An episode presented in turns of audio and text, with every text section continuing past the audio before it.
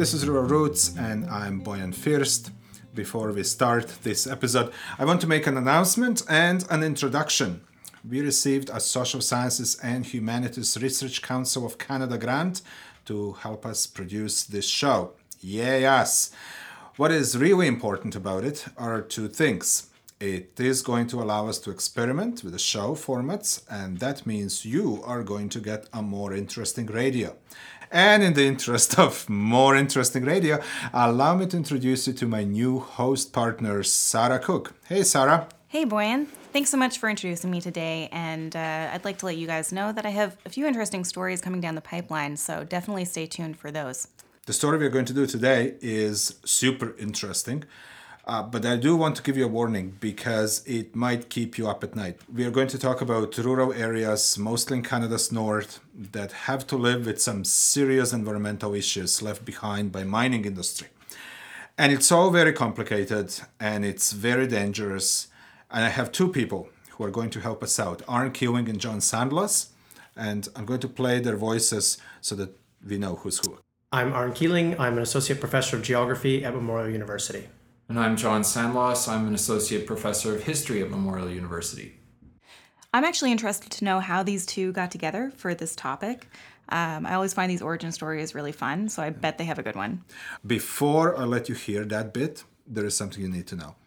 I recorded the interview um, together, John and uh, Arn. I recorded them together in John's office. And I thought it would be perfect because it's in the basement of the arts building, it's quiet, it has stuff all over the office, so the voice doesn't bounce too badly around. And it was perfect until this guy decided it's time to wax the hallway in front of the office. Mm-hmm. So perfect when you, timing. Always. It's oh, it's perfect timing, right? so when you when you hear the noise, and you will hear the noise, uh, that's what it is. We are not, unfortunately, in a mine. Um, okay, but you ask, how did they get together?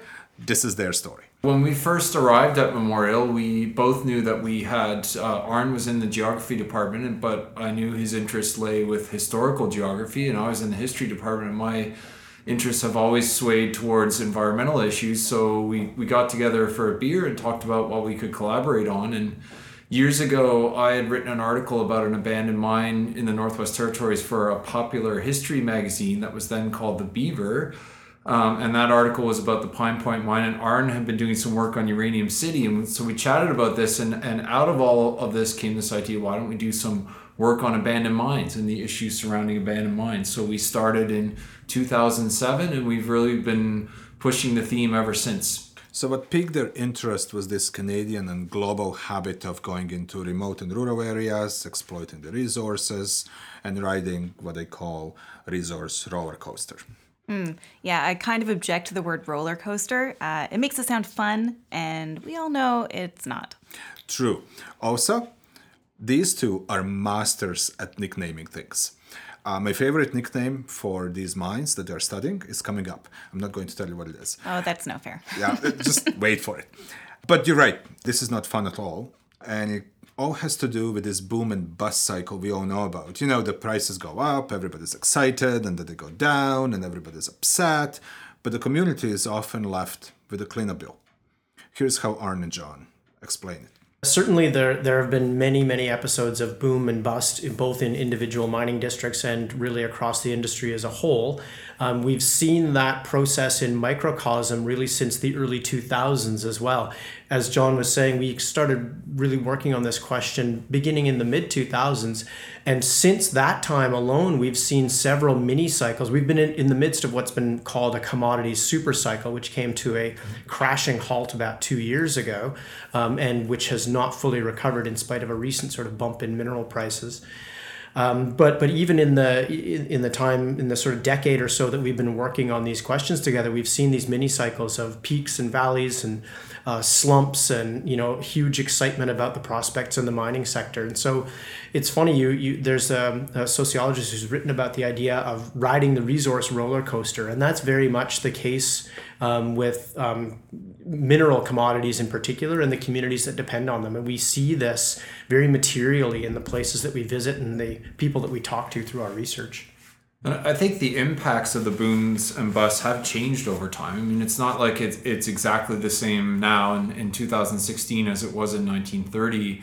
Um, there's no question. I think the industry will say that some things have improved. Um, there, there, we, we do uh, often collect financial security from mines so that there is some money from private industry to pay for cleanup of uh, uh, toxic material that may be left behind, landscape scars, and that sort of thing. Um, but at the same time, the boom and bust cycle makes that process kind of tenuous. If you have a short lived mine, if there hasn't been a lot of financial security built up, there may be environmental liabilities at that mine for which there isn't sufficient funds to pay for cleanup.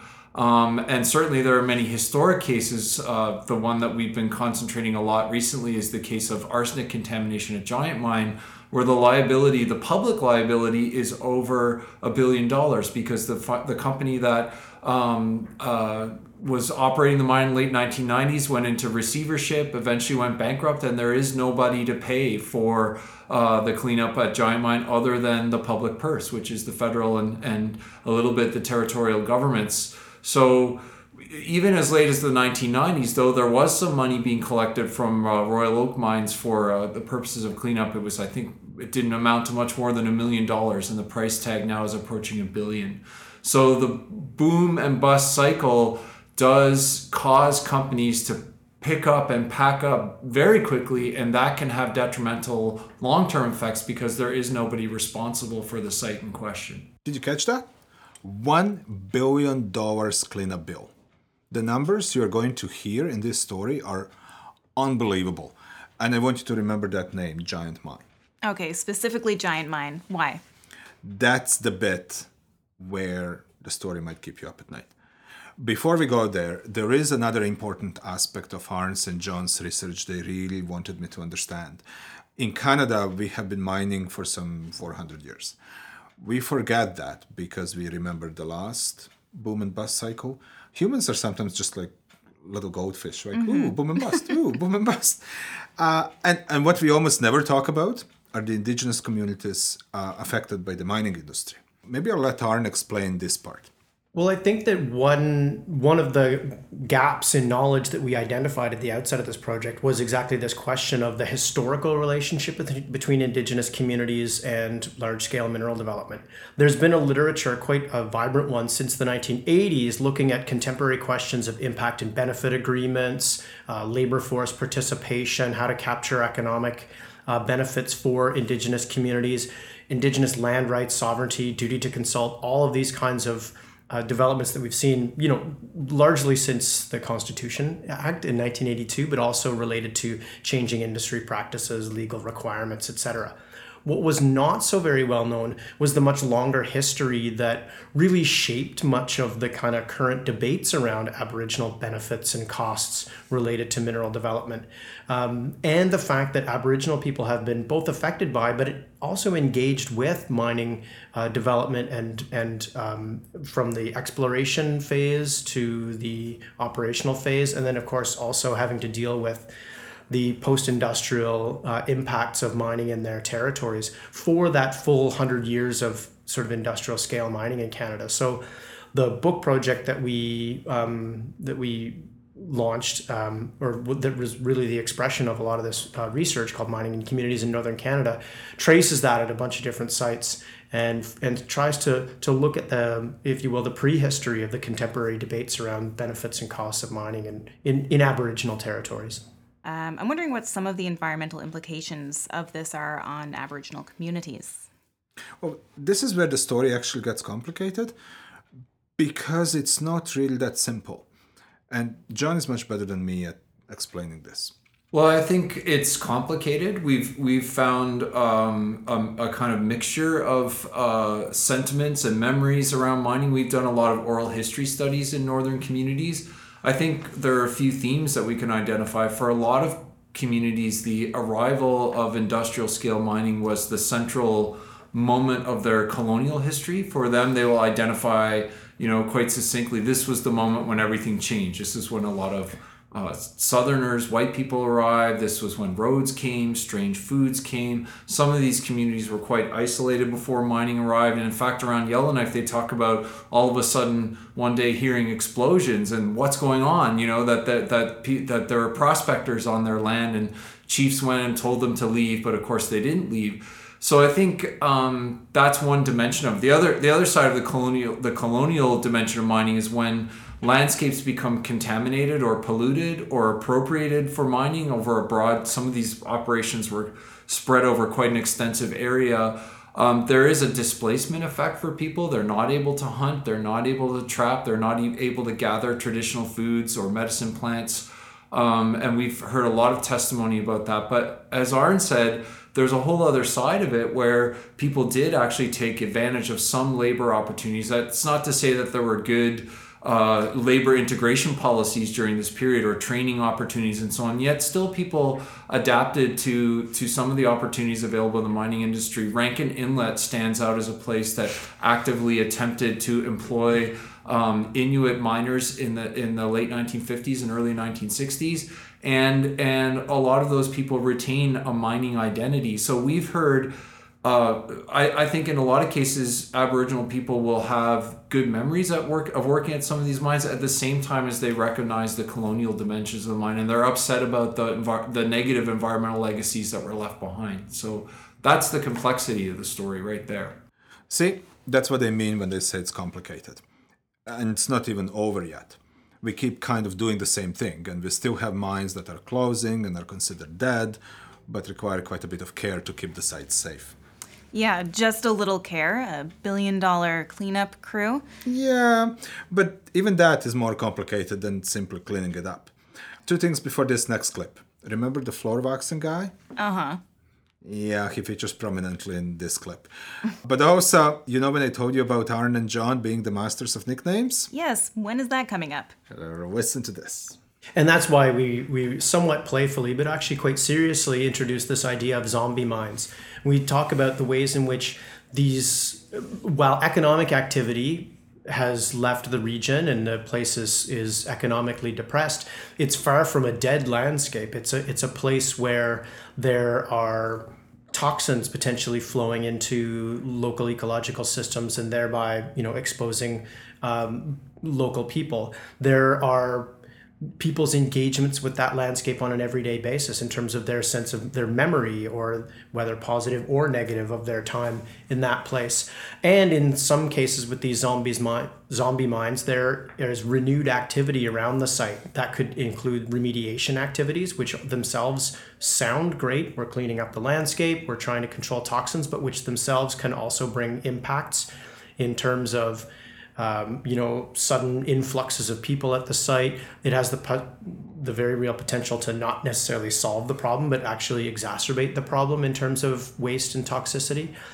And of course, as miners will tell you, the best place to find a new mine is next to an old one. And so when mineral commodity prices are high, you tend to see these same regions become the focus of exploration and redevelopment opportunities, perhaps because new technologies are making it easier to capture ever smaller uh, fractions of that target mineral so they can go into previously mined areas and actually find it profitable, or they just re um, re-explore the area to look for new deposits that hadn't previously been exploited. So suddenly, all these historical issues. So whether it's the historical discord associated with you know, some of these colonial impacts of mining, or whether it's the you know the potential for reproducing that same boom and bust cycle that the region's already gone through, those redevelopment activities can also themselves be controversial. So, mining landscapes, even though after the end of mining, are not necessarily dead and closed places.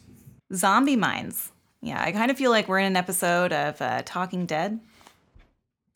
Walking Dead. No, no, no. There's a podcast called Talking Dead. Really? Yes. Oh, I'm missing on stuff.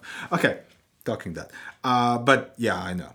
It fits. Here's on you know early 2010s you know zombies were in the zeitgeist right? There was you know zombie shows and zombie this and zombie movies and there was even some uh, playful academic kinds of work that was being done around modeling the zombie apocalypse and people using mathematical models to talk about. So you know the idea of zombies were around and we were sort of conceptually thinking about the the the ways in which our understandings of mining's history but then mining's legacy had this kind of undead or ongoing quality that it just sort of almost seemed to suggest itself as a as an idea. It wasn't. Uh, it was that was about it.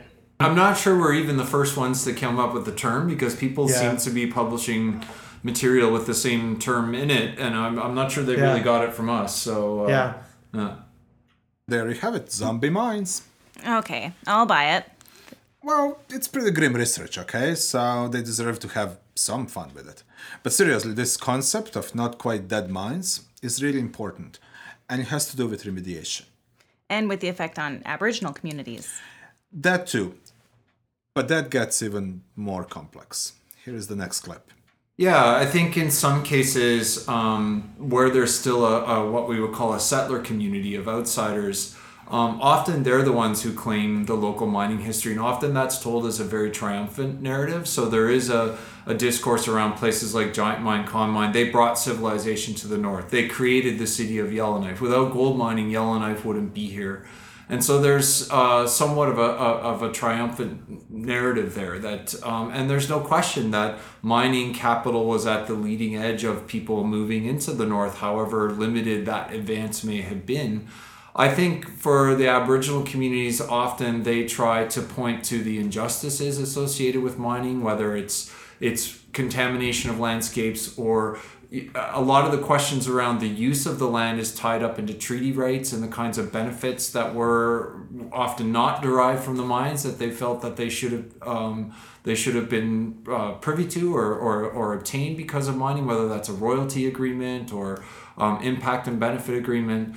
Um, so, but uh, but as Arn was saying, I think there are a lot of cases where Aboriginal people worked in the mines and they identify with the mines. One of the great ironies of the remediation is that even as First Nations acknowledged that uh, the environmental impacts of, of, of the mine are wound up with their colonial history, they're often competing for contracts. They often have development corporations that are competing for contracts to work on the, the mine remediation that's going on in their areas. And, and that can be a very lucrative form of business for them. Um, and that you know, we saw a chief, uh, the chief of the Yellowknives Dene, a number of years ago at a public hearing on Giant Mine, say, talking about the colonial legacy of the mine, but at the same time saying, we are miners, we are drillers, we want to work on the remediation, we're qualified to do this because the, that community has lots of experience working in the diamond mines in the north. John's right, of course. They have a lot of experience mining, and they also have a lot of experience with living next to a mine. Okay, is this where we start talking about Giant Mine? Yes, this is where we start talking about the giant mine. I asked John and Arn to describe what giant mine looks like today. For those of you not familiar with Canadian geography, Giant Mine is located on the shore of Great Slave Lake near Yellowknife, which is the capital of the Northwest Territories.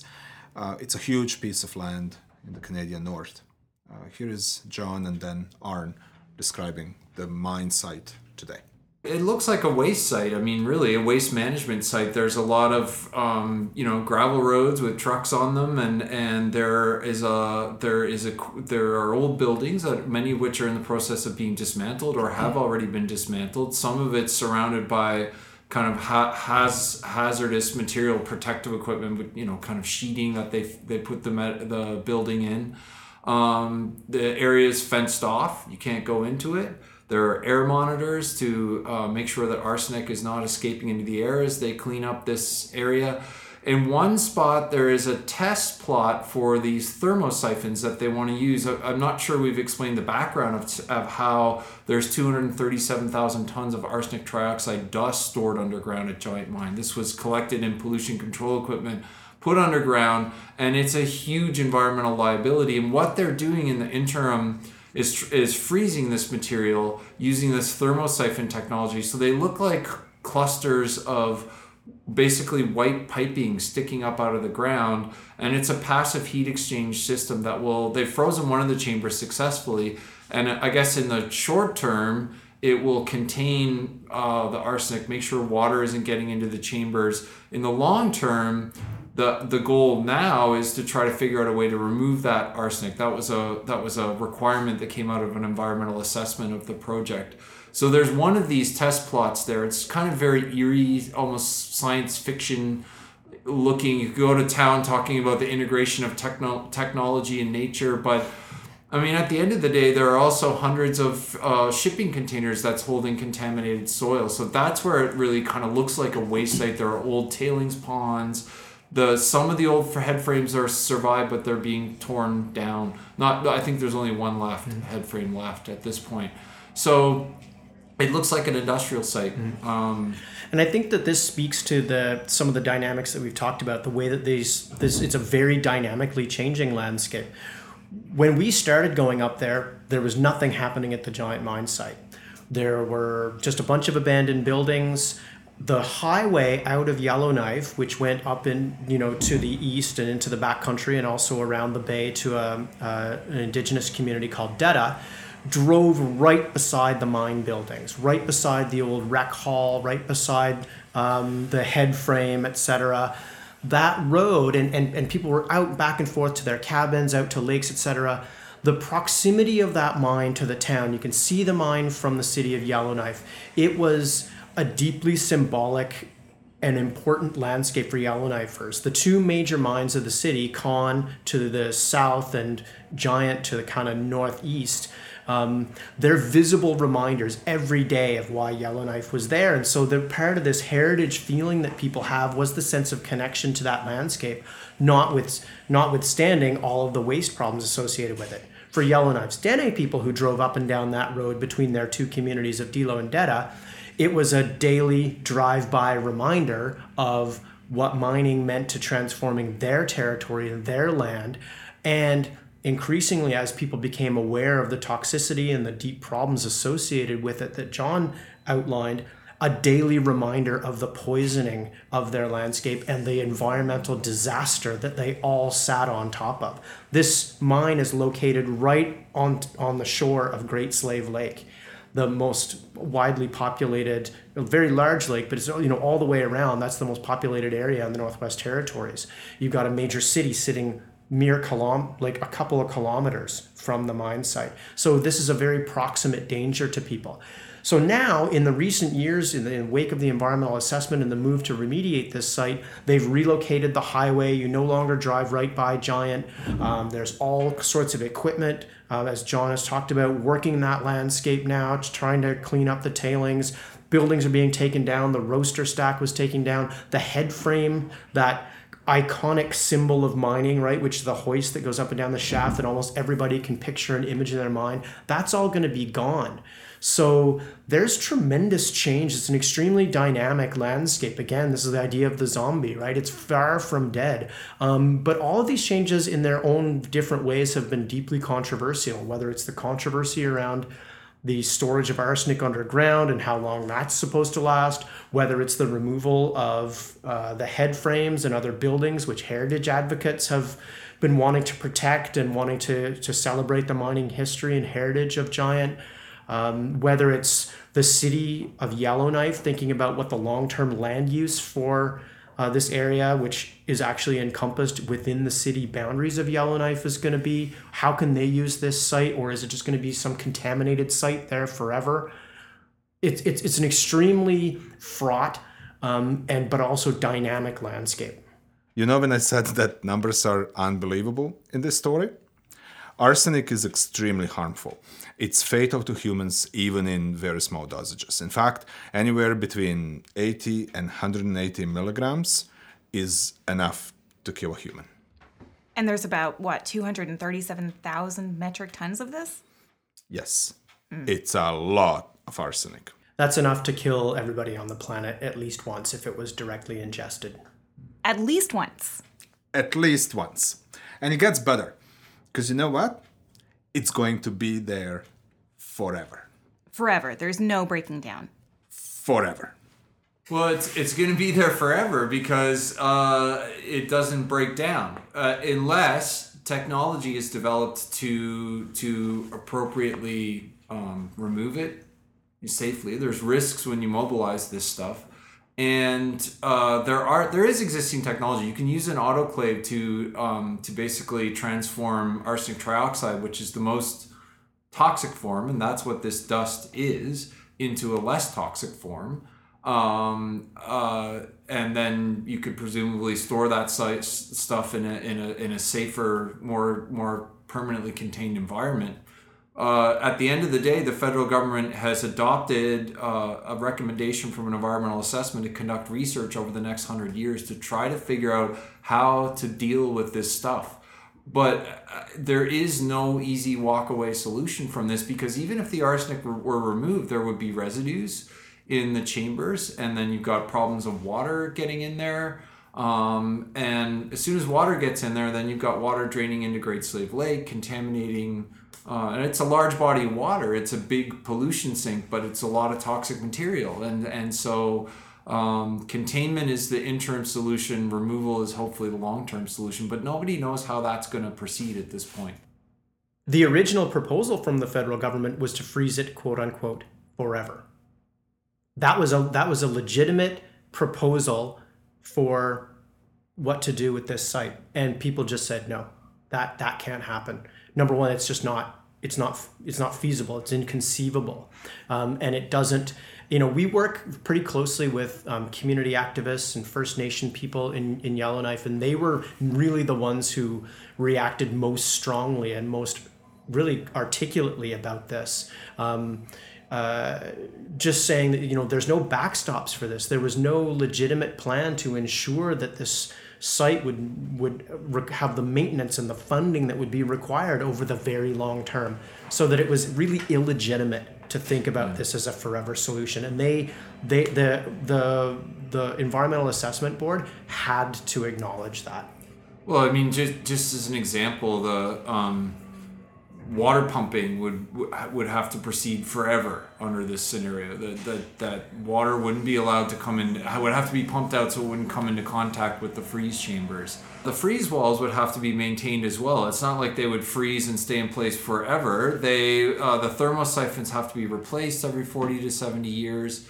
And so we've we've engaged in a kind of mini side project trying to get people to think about um, how you might communicate with future generations about um, the maintenance requirements at this site, how you might communicate about what's underground. And we borrowed a lot of material, a lot of work that was done in the 1990s on nuclear waste at a, at a at the United States, the first the first nuclear waste repository in the United States, which is the Waste Isolation Pilot Plant in Carlsbad, New Mexico. And they talked a lot about using signs, symbols, text, um, and relaying message to the future so that they would know what was at this site. And a lot of what they did was was talking about how to, it was all signs of danger. We got to scare people away from this site, right?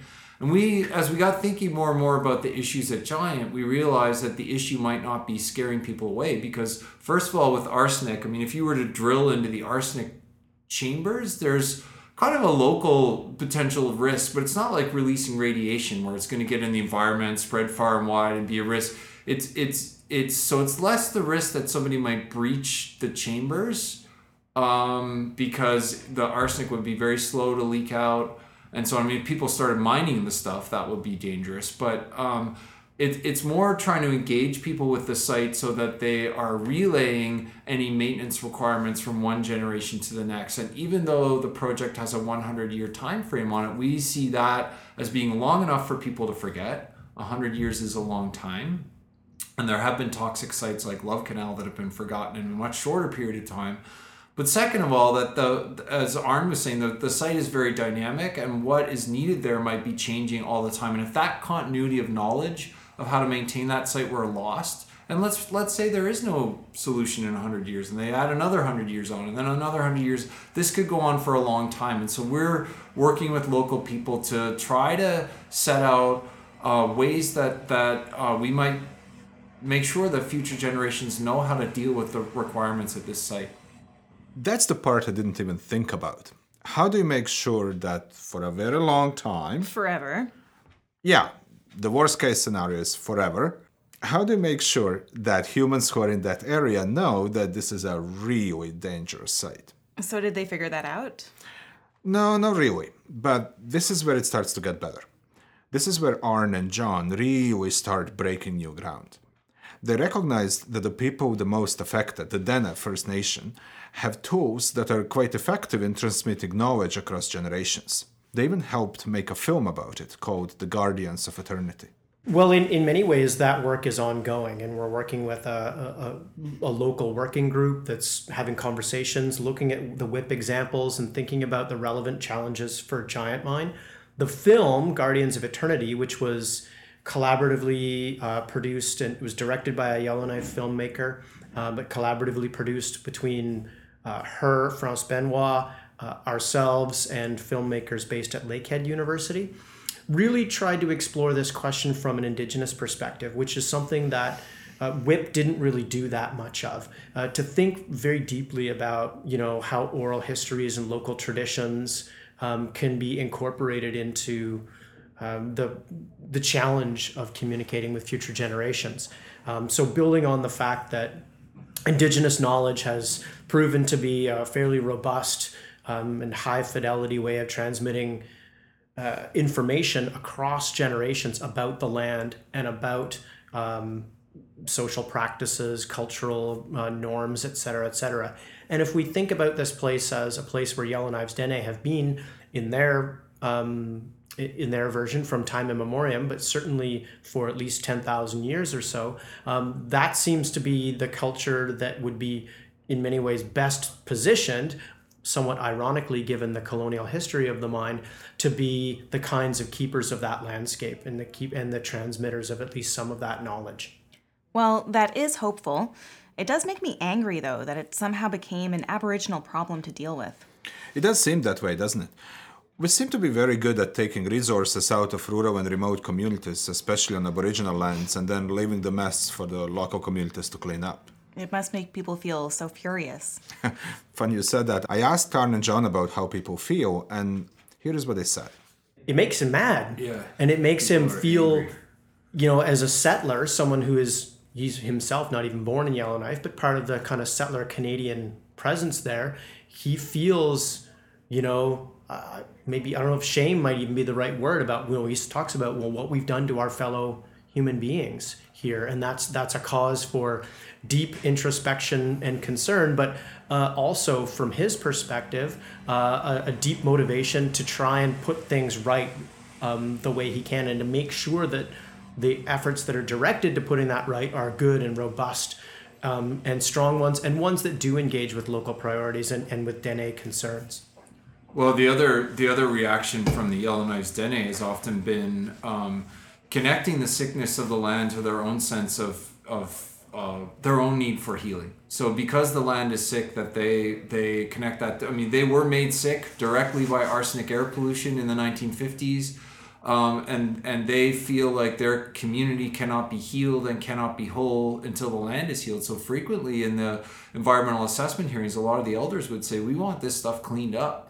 We we want a permanent solution." Uh, to the arsenic issue because until that's done we cannot have full healing and we cannot um, have restoration of what the land used to be until the contamination has been removed from the land. Interestingly enough, I think anger was stoked again when a scientific report just came out a couple weeks ago in the journal PLOS One, and it was reported in the Globe and Mail that actually lakes around Yellowknife are still contaminated within a 25 kilometer radius of the city uh, at levels uh, very high levels of arsenic in the lakes. Uh, not not safe to drink the water. Not safe for various types of aquatic life and, and so on. And and so I think the the Dene have for a long time felt that this has been a continuum between their own feelings of of ill health related to the mine and the history of sickness there and and the this the sickness of the land uh, itself. So I, I can also say that I've taught this issue in many classes back here at Memorial University, and students are just blown away by this. I mean, they're just like they just say things like, "I don't know if I can sleep tonight." Uh, it's it's something that seems to hit people right in the gut, and and and the reaction is quite visceral. I think Giant Mine, if I was to sort of add a deeper significance to what is a, a ultimately a local case study, I think the lesson is we are as a society in the industrial world trying to come to terms with 100 to 200 years of heavy contamination of our environment. And Giant Mine is just a really disturbing example of, of the extent to which uh, problems can be created uh, with industrial forms of production when there's no no thought being taken for the long term impacts of that site. Yeah, and in that sense, it's a lot like we have colleagues looking at marine plastics. We have, um, uh, you know, other folks looking at different forms of toxicity. We're reckoning with the permanent pollution Yeah. of both local sites, but also the planet in general. And so, yeah, how do you reckon with that? And how do you learn to live with and deal with that, not to fall totally into despair, but also not to gloss over those problems and to face them head on? And that's that's really the challenge at Giant. John, I think, was also referring to this idea of, you know, an optimistic gloss on what could happen at Giant would be to see the healing of the site and the coming together of the settler community and the Dene community as an opportunity for reconciliation. And that's a term, an idea that's obviously got a lot of currency right now in the wake of the Truth and Reconciliation Commission and a lot of I think Canadians are starting to take a harder look at their own history in, in really productive ways, in ways that are uncomfortable for a lot of settler Can- Canadians, but nevertheless ones that we need to reckon with because the legacies of them at Attawapiskat, at Giant Mine, at many other sites around Canada are very real and very material. Nevertheless, reconciliation and its notion starts to point to a way forward um, out of these things. It doesn't try and brush all of that under the rug, but indeed, you know, reckons with it in the reconciling uh, sense. I'm glad we're getting to the more hopeful part of the story.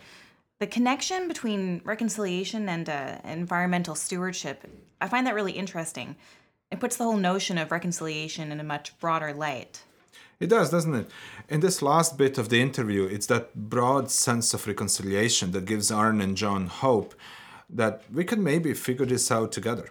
What's really hopeful about this is that the community has really come together. Um, you know, for the for the first time, we've seen uh, some reaching out between uh, certainly env- environmental activists and NGOs within within the settler community of Yellowknife, and reaching out to and working with First Nations on these issues. So there's been a lot of uh, cross fertilization of ideas and responses, and we've been we've been lucky to be a little play a little bit of a role in that. I mean, I wouldn't, I wouldn't never dare, dare say we're facilitating it, but we're we're certainly in in the mix uh, in terms of our research because it's community based research.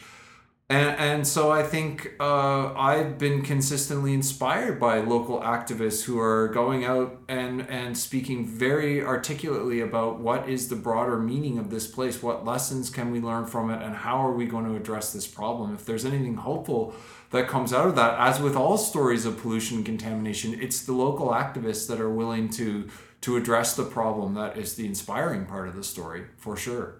So that's it. What did you think? Well, honestly, it's a lot to take in. Um, I was aware that there are tens of thousands of contaminated sites across Canada. I know the federal government is in charge of cleaning these up, but I didn't know the extent of the giant mine contamination. I, I had no idea, really.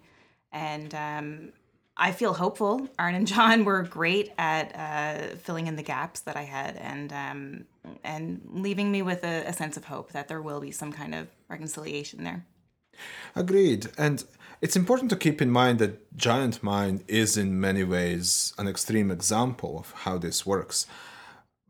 But I think it's important to tell this story because it makes us aware of all the other sites. As you said, there are many of them right across the country.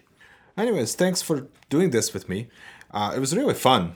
I want to do more episodes like this. It's way better than just me talking into the microphone. Of course, But I'm great company. you are. and next time, it's your turn to get the story. Okay, well, I do have a few in the pipeline, as I said earlier. Um, yeah, some some fun stories, some not so fun stories, but important ones. Excellent. Want to close the show? Yes. Okay. Okay. Before you do that, can I say one more thing? if you must. I actually do have to say one more thing. I promised Arn and John that I would. They asked me to let you know that the research was possible only because a lot of organizations and people supported it. Obviously, the communities and the local partners they worked with, but they also had support from the Social Sciences and Humanities Research Council of Canada, from departments of history and geography at Memorial University, from the ArcticNet, and from the graduate students who worked on the project. Well, it is a huge piece of work. It really is. They're also quite happy to help communities screen their film, The Guardians of Eternity, about the giant mine. What I'm going to do is post a whole bunch of links to Arn's and John's work on our website, www.ruralroutespodcasts.com. It's all one word, rural, R-O-U-T-E-S, podcasts.com. There will be a link to a book they edited on Northern Mines. You can access that book for free. And we are also going to link to the film site and the research site. Okay, you can close it now. Thank you for listening to Rural Routes. My name is Sarah Cook. And I'm Bojan Fürst. And we work at the Leslie Harris Center of Regional Policy and Development at Memorial University of Newfoundland St. John's.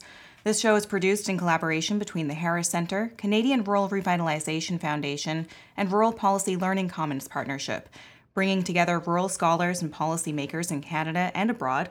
The show is supported through a Social Sciences and Humanities Research Council of Canada grant. In this episode, we spoke with Dr. Arn Keeling, a geographer at Memorial University of Newfoundland, and John Sandlos, a historian at MUN. They study the legacy of northern mines and the effects the mining industry has on Canada's north. If you listen to Rural Routes on your campus or community radio, please let us know if you like the show. If you listen to the podcast version of the show, feel free to encourage your local radio station to get in touch if they're interested in broadcasting the program. The show is available to community and campus radio stations free of charge through the National Campus and Community Radio Association Program Exchange. Thanks for listening, and I hope you join us next week. To subscribe to the podcast, visit ruralroutespodcast.com. That's all one word, rural, R O U T E S podcasts.com. I'm Sarah Cook. And I'm Bojan Fürst. And you just listened to Rural Routes. Stay in touch.